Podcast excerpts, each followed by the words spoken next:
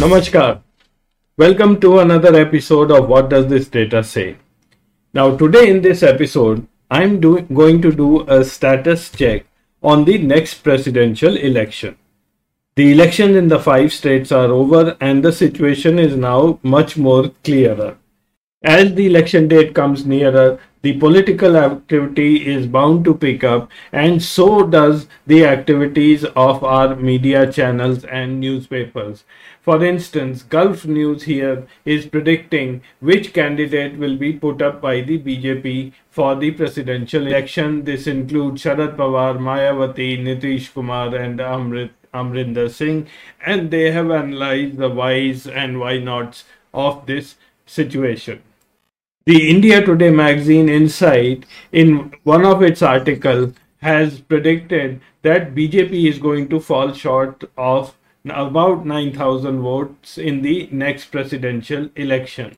Now, before I go any further, I'd just like to remind you that I have done one full episode on the presidential elections and how the votes are counted. Now, if you want to see those details, that is available on your channel. The episode is had been done around January, and on HW News it is episode 1, and on What Does This Data Say it is episode 32. Though it is widely believed that the BJP candidate will sail through in the next presidential election, however, there could be some upsets. And there are some indications to this effect. The BJP should be feeling confident of having its candidate win the election, but at present, the party bosses are feeling a bit worried. The BJP has already started its presidential campaign, and the first pit stop was at Nitish Kumar's house last week. The union minister Dharmendra Pradhan went calling on him. The reasons of the meeting are unknown. Whether it was to ask his support for the presidential election or to look at the possibility of nominating Nitish Kumar, no one knows as of now. So, is it game on for the next presidential election? Well, according to the data which I have analyzed, BJP seems to have a majority, but then there are so many uncertainties that it is going to be a neck to neck race. Probably in the event, BJP might just scrape through. But that is not before there will be many more sleep- sleepless nights for Amit Shah and JP Nadda and Prime Minister Modi. The office term of our president and the vice presidents expire on 24 July 2022 and 10th August 2022 respectively. The election processes for the new president and vice president have to be completed before the expiry of their terms.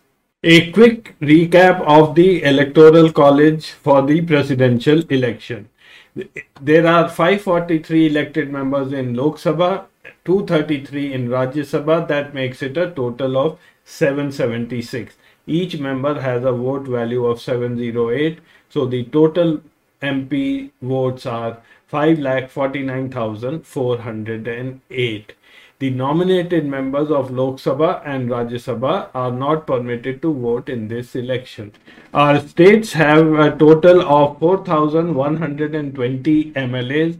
The total vote value there is 4,49,495. If you recall, each state has a different value for the MLA vote. So the total votes in the electoral college are 10 lakh 98,903. Uh, any winning candidate should get more than half, which would be around 5 lakh 50,000 votes. In this election, J&K, since J&K Assembly remains suspended, those votes will not be counted, which are a little over 6,000. So I'm trying to go and fill up this table, which I'm showing you here. I'll try to compute the votes for NDA in Lok Sabha, Rajya Sabha, and states, and against NDA in, in the same constituencies. Then we have a category of fence sitters who are well known. And lastly, I will talk about others which I feel are going to be the game changers. So let's move on and see the data. So let's look at the NDA votes in the parliament first. The NDA has a total of 335 seats in the Lok Sabha. Two are nominated, so the net seats are 333.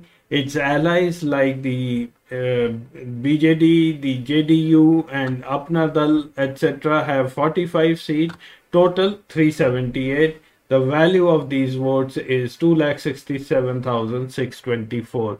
Similarly, I have computed this for Rajya Sabha where 115 seats are for the NDA, 12 nominated, net 103 seats, the allies. So the total uh, vote are vote electoral votes are 86,376. This adds up to 3,54,000. The UPA in parliament is far less. Lok Sabha, the, the UPA and allies have 160 seats. In Rajya Sabha, they have 106. The total vote value for the UPA and allies is 1,88,328.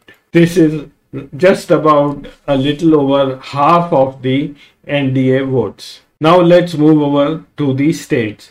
First, the NDA situation in the states. NDA has a total of 1379 seats in the legislative assemblies. Three are nominated. That makes it 1376. The, their allies are 357 and I have computed the vote value to be 2 lakh 18,316. The other parties who are supporting them, the BJP in the states is 160, that adds another 18,663, a total of 2,36,979. The UPA, on the other hand, have many more seats. The total number of seats of UPA and allies are 1038, which is 1,46,563. The supporting parties have 814. Adding those two, the total electoral votes for UPA in states is 2,62,473. So here is the summary till now. The NDA has five lakh ninety thousand nine seventy nine, which is about fifty six point seven percent of the votes polled, while the opposition has four lakh fifty thousand eight hundred and one, which is forty three point three percent of the votes polled. So this is a difference of one lakh 40,178 votes, which is a huge difference. I am still to add the fence sitters and the independents. Now, if you haven't noticed something very strange in the table, I will point it out once again. Observe that the opposition has many more electoral votes in the states than the BJP and its allies. Now, why is that? BJP is supposed to be ruling over half of India, including the big states like Uttar Pradesh, Madhya Pradesh, Bihar, etc., then why does it have so many fewer uh, MLA votes? Now, for this, you have to observe this table. I have made this table in a descending order of the electoral college votes available in that state. Obviously, UP being the most populous state, which has 403 assembly seats, comes on top and then this goes down to Haryana at the edge position which has 10,080 electoral votes. The other states which I have excluded are all which have votes less than 10,000. Now in these 18 states you will observe one thing that BJP is in power in only 6 of the 18 states. The remaining 12 are either with the opposition or they are ruled by a allied party other than the BJP like the Biju Janata Dal. Now this point everyone misses due to the propaganda being created by BJP which makes it feel that it is ruling the entire country. It that is far from reality. In fact, I have said many times BJP has partners as, as very small parties, barring BJD and JDU.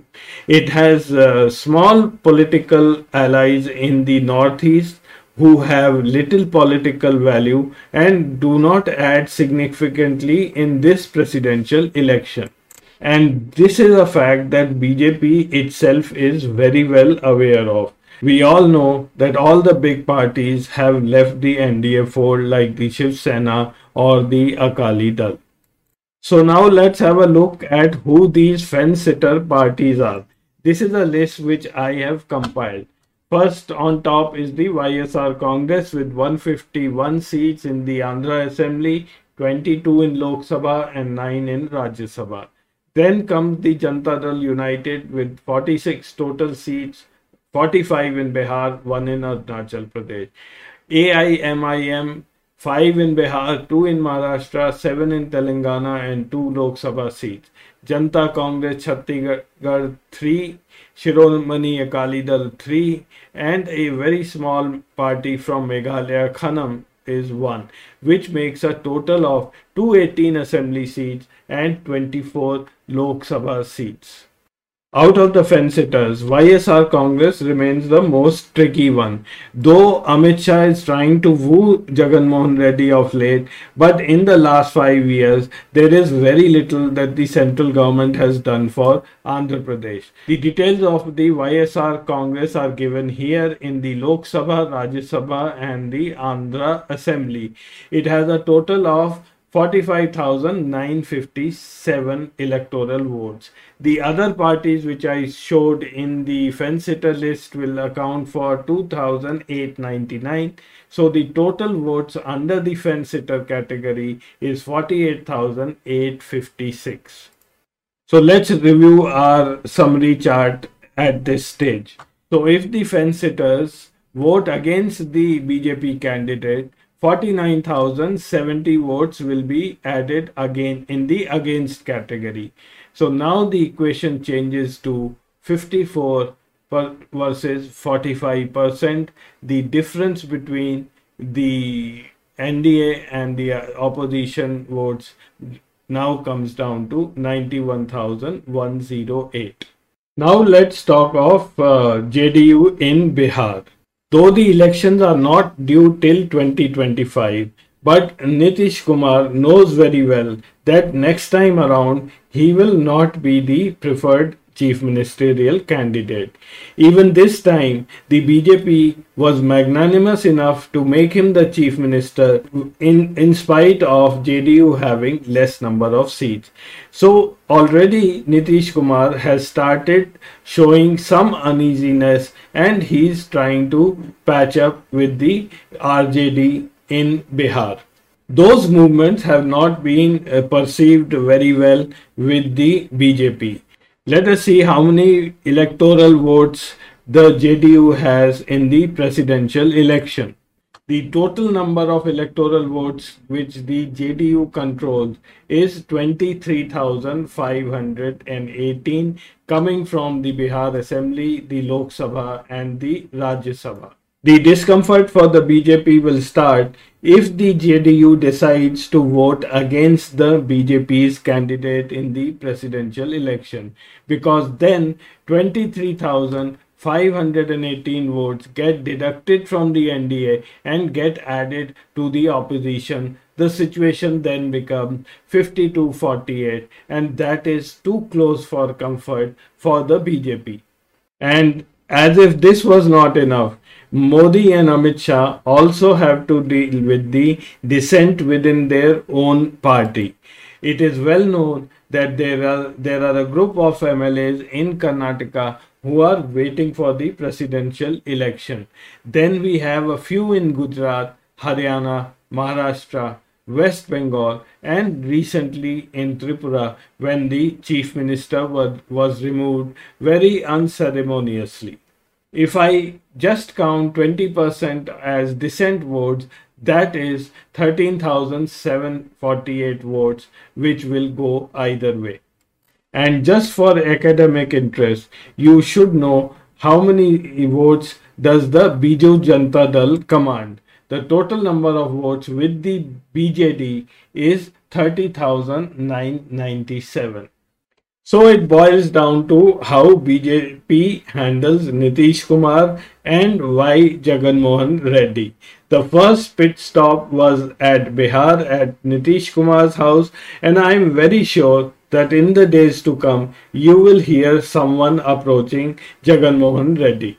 So this is all for this week. I'll meet you again next week with some other data.